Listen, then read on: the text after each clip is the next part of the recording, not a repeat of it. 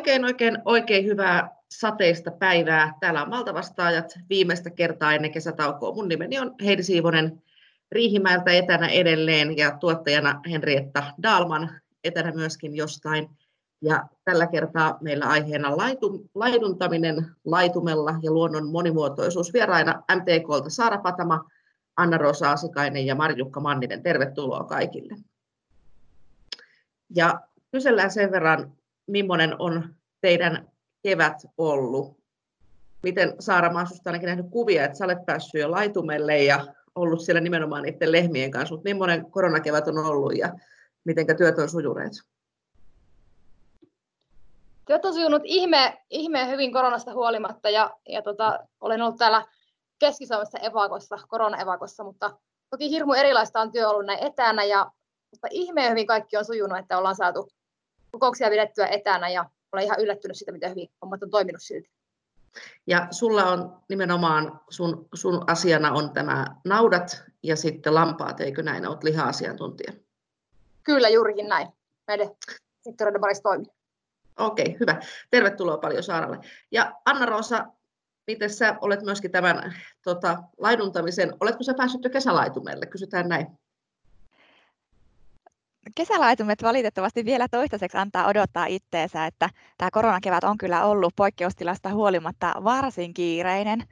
Et tota, aika paljon tullut tuolta EU-päästä varsinkin tähän luonnon monimuotoisuuden kokonaisuuteen liittyen töitä, kun siellä on laadittu EUlle uutta luonnon monimuotoisuutta koskevaa strategiaa. Ja vastaavasti täällä kotimaassa on sitten tuo luonnonsuojelulaki pitänyt kiireisenä, kun sitä parhaillaan uudistetaan, mutta kesälaitumia odotellessa hyvällä mielellä silti töitä tehdään poikkeusajasta huolimatta. Ja sä olet lakimiehenä ympäristö- ja maankäyttölinjalla, eikö se näin ollut? Koitan tuossa muistella ulkoa samalla. Se meni aika lailla pitkälti oikein. Myös metsälinjalla työskentelen yhtä lailla. Eli vastaan tosiaan luonnonsuojelua koskevasta lainsäädännöstä ja seurailen paljon myös biodiversiteettipolitiikkoja. No niin, kuulostaa mielenkiintoiselta. Ja Marjukka Manninen, me jäädään yhtä aikaa melkein lomalle, niin tota, säkään et ole vielä laitumella, mutta lehmät on laitumella, eli olet maitoasiamies, niin mitä sulle on kevääseen ja tällä hetkellä kuulunut? Kiitos. Hyvää kuuluu, mutta täytyy sanoa, että joo, poikkeuksellinen kiireinen kevät taust takana, että kyllähän alkuun, alkuun meni aika paljon sitä ihan koronahässäkkää siinä tota, hyvin tiiviisti hoideltiin ja tota, onneksi kyllä sitten päästiin tosi nopeasti kyllä ihan niin kuin niin sanottuihin normaaleihinkin asioihin käsiksi, vaikka etänä, etänä on työstä, työskennelty ja kokoustettukin. Et nyt maitovaliokunta on aktiivisesti keväällä kokoustanut muun muassa maatalouspolitiikkaan ja sitten itse asiassa ihan tähän ulkoiluun, nautojen ulkoiluun liittyvissä asioissa myöskin. Hmm. Eli ihan asian, asian äärellä, vaikka, vaikka kaikki on kotona istuneetkin ja viljelijät ja yrittäjät sitten tahoillansa työhuoneissa. Tänään oli puhetta siitä, että puhutaan vähän laiduntamisesta ja siitä ulkoilusta nimenomaan. Ja kyllähän se kesällä on sellaista suomalaista mielenmaisemaa, kun nyt varsinkin lähdetään vähän mökeille ja mummoloihin ja, ja tota, maakuntamatkoille, kun ulkomaille ei ehkä ole järkevää lähteä, niin kyllähän sieltä se on ihanaa, kun sieltä pongaa sen laiduntavan eläimen siitä matkan varrelta. Se on niin semmoisen rauhoittavan ja ihanan ja jotenkin siihen meidän ajatusmaailmaan sopivan näköinen, että kesällä lehmät on laitumella. Mutta mitä se laiduntaminen, niin kuin, mitä, se, mitä se teille tarkoittaa, mitä se, mitä se niin kuin on ja mitkä eläimet siellä laiduntaa? No, laiduntaminen yleisesti on sitä, että eläimet on semmoisella aidatulla pellolla tai luonnonlaitumella. Ja se eroaa esimerkiksi ulkoilusta siten, että, tai jalottelusta, että eläimet on selkeästi semmoisella maapohjaisella alustalla ja ne syövät sitten myöskin sitä kasvustoa siellä jonkin verran. Ja yleisestihän meillä laiduntaa eniten laiduntavia eläimiä, tai yleisimpiä laiduntavia eläimiä meillä on naudat ja lampaat ja hevoset. Ää, mitenkä tota sitten, minkälainen on se heppalaidun ja minkälainen on lammaslaidun? Voiko ne laittaa samanlaiselle laitumelle kaikki vai, vai tykkääkö ne erilaisesta syötävästä tai erilaisesta maasta jalkojen alla? Miten tämmöiset asiat huomioidaan siellä maatiloilla? No lammashan soveltuu aika hyvin monenlaisille kohteille ja tämmöisille, erityisesti tämmöisille ää, maisemointikohteille, eli se syö myös jonkin verran puiden lehtiä ja, ja aika tarkkaan syö sen, syö sen, missä, sen alueen, missä se laiduntaa. Ja taas sitten hevonen, hevonen on vähän valikoivampi tarkempi sen oman ravintonsa suhteen. Hevosalaa ei niin hirveästi tunne, mutta mutta yleisesti näin hevonen on vähän tarkempi sen suhteen, mitä syö. Et vähän erilaisia, erilaisilla kohteilla ne eri eläimet viihtyy. Aivan. No, miten saada sitten, minkälaisia edellytyksiä tiloilla on, että onko siellä niin kuin, laiduntaako kaikki naudat, kaikki, liha, kaikki lypsylehmät, millaisia niin kuin, laitumia tiloilla on tarjolla ja tota, pääseekö kaikki lehmät kesällä ulos? Tämä on hyvin, hyvin tilakohtaista kyllä ja laiduntaminen toki vaatii sitä työtä ja, työtä ja tekemistä aika paljon, että eri tiloilla on vähän erilaiset edellytykset sen laiduntamisen suhteen. Ja ihan kaikki naudat ei pysty laiduntamaan. Esimerkiksi vaikkapa isojen sonnilaumojen turvallinen laiduntaminen on aika haastava järjestää. Mutta yleisesti meillä esimerkiksi emolehmät vasikoineen kyllä, kyllä viihtyvät siellä laitumella. Ja myöskin lampaat käytännössä laiduntaa, laiduntaa meillä Suomessa kaikki melkeinpä. Ja, ja lypsylehmät sitten vähän, Marjukka varmaan kertoo lypsylehmistä paremmin, tehdäänkö silleen? Joo, voidaan tehdä. Mutta kerro vielä sen verran, että mikä tuota Suomessa on se laidunkausi, että mistä mihin niitä ulkoilevia eläimiä yleensä on näköisellä. Tai laiduntavia eläimiä. Tässä on sanottu, että ulkoilu on eri asia ja jalottelu kuin laiduntaminen. Joo, laidunkausi meillä yleensä alkaa normaalisti toukokuussa ja kestää sinne lokakuulle.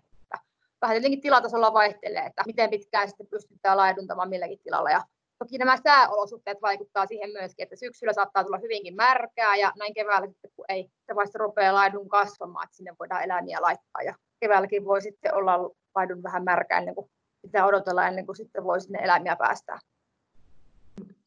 Okei, kiitoksia.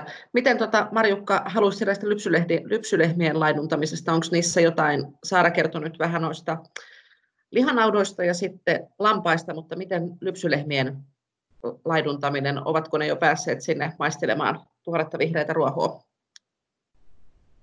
Joo, no varmasti monin paikoin on jo päästy niillä tiloilla, millä laidunnos pystytään järjestämään. Ja ihan niin kuin Saara toi just esiin, niin se on hyvin niin kuin tilakohtaista, että miten, miten tota, esimerkiksi laidunnos just pystytään järjestämään vai pystytäänkö.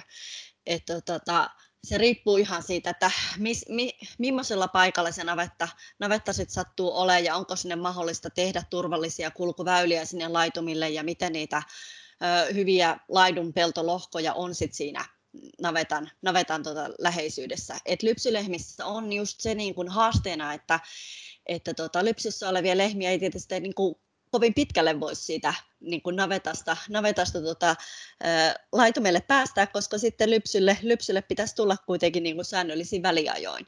Ja, ja tota, sitten se riippuu tietysti myös siitä, että onko millainen, millainen tota, lypsytapa.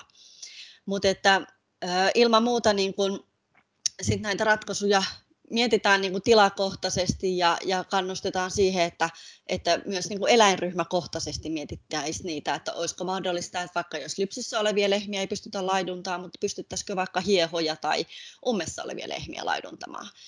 Mutta että haasteita, haasteita yksittäisillä tiloilla varmasti on ja, ja tota, työtä se tosiaan vaatii, että esimerkiksi tämmöistä niin kuin kulkuväylienkin rakentaminen, niin se on melkein kuin, niin kuin ää, tien, tienpätkän rakentaisit, koska tota, se tarvii olla sitten lehmille turvallinen niin, että se pysyy hyvässä, hyvässä kulkukunnossa koko kesän ja, ja kestää sitten sitä kulutusta. Kyllä vain. Ja kesähän on semmoista kiireistä aikaa, kevät maatiloilla siellä tehdään ne tulevan talven eväät ja, ja usein pitäisi ehkä vähän, olisi kiva pitää pikkusen lomaakin ja sitten usein on vielä rakennusprojekteja ja muuta, muuta Suomessa ei oikein talvi, talvikaudella on kurja maalata tai muuta sellaista ulkotyötä tehdä. Osa ehkä vielä urakoikin sitten, niin millainen työ ja homma tämä on niin kuin maatiloille tämä laiduntamisen järjestäminen? Saara tai Marjukka, jos jos vähän kuvaatte sitä tilan arkea, että miten ne laitumet sinne sitten syntyy ja millaista se on eläinten kanssa ennen kuin, ennen kuin ne sinne saadaan meidän ihailtavaksi. Ensinnäkin tämä laiduntaminen tietysti ajoittuu semmoiseen haastavaan, haastavaan vuoden aikaan, kun kesä on muutenkin tiloilla kiireistä ja mä laitumille laskuajankohta on usein silloin suurena kevättyön työhuippuna myöskin, että se on sillä tavalla, sillä tavalla kyllä haastava aika, mutta silti se eläimet on laitumella silloin, kun, silloin, kun tota, siellä ruoho on vihreitä. Joo, siellä on monenlaisia, monenlaisia töitä kyllä tarvitaan siellä ennen kuin ne eläimet ylipäänsä sinne laitumelle päästään laskemaan. Että siellä on aitojen tekoa tai edellisen vuoden aitojen kunnostuksia ja ja huolehditaan, että miten ne eläimet oppii siihen aita, aitalankaan ja pysyvät siellä aitojen sisällä ja, ja oppivat kulkemaan sinne. Ja tietysti pitää miettiä se laidunnustrategia, mikä tilalla on, että laiduntaako siellä koko, koko ajan vai osa-aikaisesti ja miten siellä riittää nurmet ja lohkojen kunto, laitumien kunto. Kunto pitää huolehtia ja laidun pitää vaihtaa sitten eläimiä laidun lohkolta toiselle, kun yksi lohko kuluu loppuun ja on syöty loppuun. Ja monenlaisia työtehtäviä siellä on, mitä, mitä pitää huolehtia. Toki vettä pitää sinne, sinne laitumelle, vesi, vesi huolehtia, että eläimillä on siellä vettä ja sitten osa joutuu huolehtimaan lisää ruokinnasta myöskin. Välttämättä se ei etenkään näin kuivana aikana, kun ei nurmetkaan kasva, kun ei muutenkaan pellolla kasvu on haastavaa, kun kuivaa aikaa, niin myös laitumat sitten kärsii tästä kuivuudesta. Ja siellä ei välttämättä kasvu ole ihan semmoinen kuin kun olisi vähän sateisempana kesänä. Nyt on toki onneksi saatu vähän vettä, mutta on ollut sillä kuiva alkukesä kyllä. Niin, vettä on tullut niin kuin viimeiset, viimeiset kaksi päivää, mutta tota, alkukesä tosiaan oli kyllä, oli kyllä kuiva. Kiitoksia Saara. Miten sitten laiduntaminen ja se ympäröivä luonto? Puhutaan luonnon monimuotoisuudesta, sitten eläimistä tulee aina lantaanista ja sorkan jälkiä, kavion jälkiä ja muuta sellaista, niin miten se luonto ja laiduntaminen, kuinka ne kulkevat yhdessä? Miten Anna Roosa osaisit tätä kommentoida? Nämä laiduntamiseen liittyvät luonnon monimuotoisuusasiat on kyllä tosi tärkeitä ja niistä kertoo mielellään, koska tämä on oikeasti se paikka, jossa nimenomaan se viljelijän ja niiden eläinten työ on tosi arvokasta se luonnon monimuotoisuuden turvaamisessa ja edistämisessä. Ja kyllähän se laidunnuksen hyödyt luonnon monimuotoisuudelle on niin kuin monestakin syistä tosi tärkeitä ja, ja selvästi havaittavissa. Eli ne laiduntavat eläimet, olipa se sitten nauta tai lammas tai vaikkapa se hevonen, niin vaikuttaa hyvinkin monella tavalla siihen kohdealueen eläimistöön ja kasvistoon. Että tuossa tavallaan tuli jo esille se, että meillähän on tosi erilaisia laitumia, että on peltolaitumia ja perinnebiotooppeja, jotka on vähän sitten semmoisia vielä keskimääräistä arvokkaampia monesti. Mutta yhtä lailla ne eläimet voi laiduntaa vaikka jossakin taajamissa, semmoisilla alueilla, joissa ei ole vaikkapa sitten asutusta. Niin näiden kaikkien yhdistelminä syntyy hyvin monenlaisia kompoja sen luonnon monimuotoisuuden näkökulmasta. Ja niin kuin tuossa oikeastaan mainittiinkin, niin se lanta vaikuttaa esimerkiksi siihen maan pieneliötoimintaan ja parantaa sen multavuutta ja se houkuttelee hyönteisiä, niin kuin me tiedetään, ja ne hyönteiset sitten puolestaan houkuttelee lintuja. Ja mitä sitten siihen kasviston puolelle tulee, niin ne eläimet, kun siellä kulkee ympäriinsä ja syö sieltä täältä, niin se vapauttaa tilaa sitten vaikkapa vaateliaille kasveille ja toisaalta kun sinne tulee niitä tallauksen jälkeen, niin se maanpinta paljastuu ja siellä sitten voi semmoiset toivotut kasvilajit, siemen, niin kuin siemenet menestyä paremmin. Eli kyllä se vaikutus on hyvin monenlainen. Onko sulla jotain ihan esimerkkiä siitä, että mikä voisi olla semmoinen kasvi, mikä sieltä sitten olisi tuonne vaatelias laji, mikä nimenomaan laidunnuksesta hyötyy? No varsinkin näillä perinnebiotoopeilla on ymmärtääkseni tämmöisiä lajeja, jotka viihtyy niin kuin niukkaravinteisessa maassa. Eli se maaperähän vähän niin kuin sitten köyhtyy, kun sieltä syödään pois niitä, ää, niitä siellä kasvavia kasveja. Ja ketokasvit ja niittykasvit ylipäätään on ymmärtääkseni sellaisia, jotka, jotka tästä laidunnuksesta erityisesti hyötyy. Mm. Mainitsit muutamaan kertaa, Anna Roosa, nämä perinnebiotoopit, niin mitä se tarkoittaa? Joo, perinnebiotooppi on vähän samanlainen sanahirviö kuin ylipäätään tuo luonnon monimuotoisuutta tarkoittava biodiversiteetti. Se perinnebiotooppi nimensä mukaisesti tarkoittaa sellaista ympäristöä, jossa on perinteistä maatalouden maankäyttöä ja perinteistä maatalouden toimintaa. Eli erilaiset kedot, niityt, hakamaat, metsälaitumet on sellaisia paikkoja, jotka on oikeastaan kehittynyt tosi pitkän ajan kuluessa tämmöisen perinteisen karjanhoidon tai perinteisen maatalouden myötä. Ja niillä on niin pitkä käyttöhistoria ja sen takia ne on muokkautunut sellaisiksi kuin ne tällä hetkellä on. Mutta semmoiset ympäristöt, nehän on myöskin semmoisia, mitkä meidän silmää miellyttää tosi, että se on ihmisenkin silmään, se on hirveän kaunista katsottavaa, ja onhan se, kun siellä on sitä ketokukkaa ja, ja tota, ehkä sellaista, niin kuin, sellaista niin kuin pusikot raivattuna ja muuta, mutta se tosiaan se ei ole mikään ihan luonnonmuovaava ympäristö. Niin mitä tällaisille tapahtuisi, jos ei laidunnettaisi? Tämä onkin just se pointti tässä koko hommassa, eli ne on tosiaan riippuvaisia laidunnuksesta ja niitosta ja muusta aktiivisesta maataloustoiminnasta, eli ne ei pärjää yksinään, vaan ne vaatii sitä aktiivista hoitoa ja kunnostusta. Ja juuri tämä on se haaste, mikä meillä tällä hetkellä tämän luonnon monimuotoisuuden näkökulmasta perinnebiotoopeilla on. Eli vaikka niitä on tosi erilaisia, uhanalaisuusarvioinnissa on tunnistettu itse asiassa 40 erilaista perinnebiotooppityyppiä, niin ne kaikki on tällä hetkellä luokiteltu eriasteisesti uhanalaisiksi. Eli joko niissä se laatu heikkenee, eli sieltä ne arvokkaat luontoarvon arvot vähenee, tai sitten voi olla, että ne lakkaa kokonaan olemasta, jos se kyseinen alue otetaan vaikka muuhun maan käyttöön. Eli sekä se laatu että sitten se määrä on tietysti ratkaisevia tekijöitä ja se tosiaan sen hoidon vaatii, joten siinä mielessä se laiduntavien eläinten ja sitten sitä laidunnusta hoitavien ää, maataloudessa toimivien henkilöiden työpanos on todella tärkeä ja oikeastaan ratkaiseva. Onko sitten, tota, vaatiiko se perinnebiotoopit jotakin sitten ihmiseltä muuta kuin sen eläimen laitumen tekemisen ja sen eläimen viemisen sinne, että mainitsit niittämisen, onko muita toimenpiteitä, mitä tilat ehkä tekee näiden hienojen ympäristöjen säilyttämiseksi? Kyllä varmasti ehkä yhtenä semmoisena tärkeimpänä on se, mikä liittyy tuohon laiduntamiseen ylipäätäänkin, että se laidunnus pitää suunnitella hyvin ja sitä laidunnuspainetta pitää osata sitten säännellä. Mä luulen, että Saara ja Marjukka tietää tästä minua enemmän, mutta yhtä lailla niin kyllähän se muodostuu kokonaisuudesta se maatalousmaisema. Että siellä on niitä erilaisia osia, erilaisia laitumia ja oikeastaan vaikka niistä perinnebiotoopeista paljon puhutaan ja niiden arvokkuudesta, niin kyllä mä haluaisin vielä korostaa sitä, että se laiduntaminen on hieno juttu luonnolle ja eläinten hyvinvoinnille ylipäätään. Ei, ei pidä olla siinä uskossa, että se laiduntaminen vaan siellä perinnebiotoopeilla olisi se, mitä niin kuin tavoitellaan. Kyllä vain, tämä oli ehkä tämmöinen sana vaan, mikä vilskaa puheessa, mutta se voi olla taas jollekin, ketä ei ole ihan näin tässä meidän alalla, niin voi olla vieraamaan kuulonen, mutta eli se hienon näköinen niitty niin saattaa olla perinnebiotooppi, kun kesämatkoilla ajelee. Miten he sitten se eläin, naudat, lampaat, niin minkälaista niillä on siellä laitumella, koska useinhan puhutaan siitä, että lasketaan laitumelle lapsia koulusta tai tota, kesälaitumelle ihmisiä työpaikoilta, että sillä on hyvin tämmöinen positiivinen mielikuva, ja kyllähän se naudan kirmaaminen kesällä sen laitumelle, niin näyttää vähän holtittomalta, mutta näyttää hyvin iloiselta. Niin miten Marjukka, kun tämmöinen lypsylehmä pääsee laitumelle, niin mitä sä luulet, mikä sillä on niin kuin fiilis?